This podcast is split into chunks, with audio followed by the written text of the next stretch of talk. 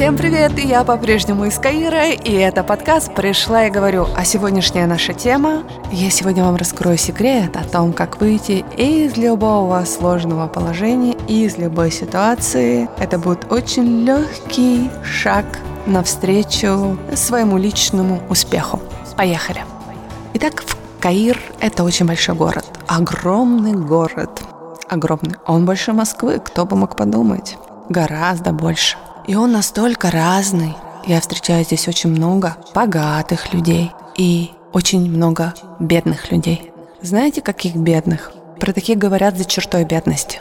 Я не знаю, есть ли у них ежедневно еда, вода, у них есть проблемы с одеждой. Этот мой опыт был встречи с людьми не о том, что «посмотри, Ира, как ты живешь, у тебя-то все хорошо». Свою жизнь благодарить и ценить я начала давно.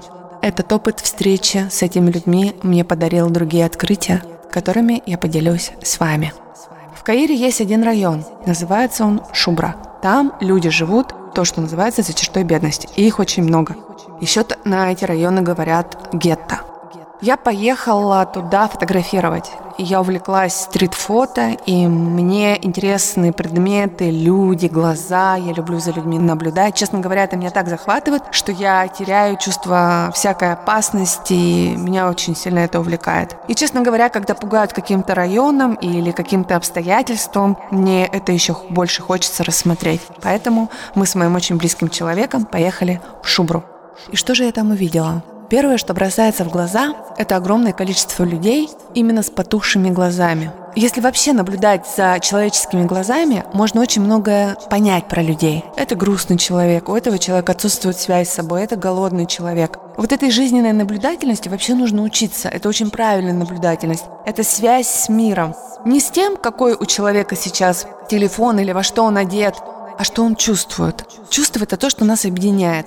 И когда я смотрела на этих людей, я видела, что у людей отсутствует связь с счастливой частью самими собой. Конечно, очень сложно быть счастливым человеком, когда тебе нечем накормить своего ребенка. Это очень-очень-очень сложно, я понимаю. Я шла по этому району, он был очень грязный. Нет, по этому району не бегали зомби и не лежали трупы, но там было очень много мусора. Бытие определяет сознание. Эта фраза въелась в мой мозг в мои самые сложные времена жизни. Когда у меня не было денег накормить своего ребенка, когда я не знала, что ждет меня в завтрашнем дне. Бытие определяет сознание. Я вставала и делала этот мир лучшим. Убиралась в своей квартире.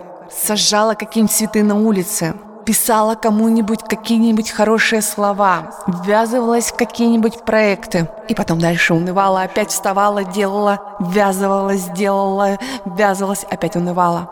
Бытие определяет сознание.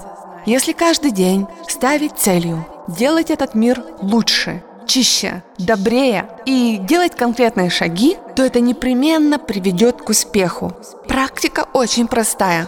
Просыпаешься в районе Шубры, Понимаешь, что твоя жизнь в полном дерьме и убираешься вокруг себя. Сегодня ты убрался, завтра ты убрался, послезавтра ты убрался. После-послезавтра это заметил сосед и убрался у себя. Это так работает. Вы можете мне сказать, а что если сосед не убирается, а тоже ссорит, да еще и на твоей территории? Предлагаю с ним либо договориться, либо продолжить убираться. Это универсальный шаг, который работает всегда. Бытие определяет сознание. То, как вы живете, определяет то, что будет в вашем завтрашнем дне. И это не о том, сколько денег у вас на счету, и не о том, что вы едите и в какие рестораны вы ходите. Это о том, что вы несете этому миру. Если вы убираетесь на своей территории, ваш внутренний месседж «Я делаю этот мир чище». И именно в этом районе я встретила несколько счастливых людей. Этот человек, один из них, подарил мне лепешку – Кажется, просто лепешка. Но что если я вам скажу, что туристы в этом районе крайне редкая птица? И он мне мог сказать, почти любую сумму я бы купила этот хлеб, потому что, ну, во-первых, я хотела купить этот хлеб, во-вторых, я была голодна, и в-третьих, я не знала цену на этот хлеб. Но он мне его подарил. Человек способный поделиться чем-то, даже в таких условиях, как этот мир, а именно самый опасный, самый грязный, самый нищий район Каира, человек, способный улыбнуться мне в это время, подарить хлеб. Я, к сожалению, не запомнила, где он находится, и не спросила его имени. Но здесь я попробую побыть вангой. У этого человека все будет хорошо.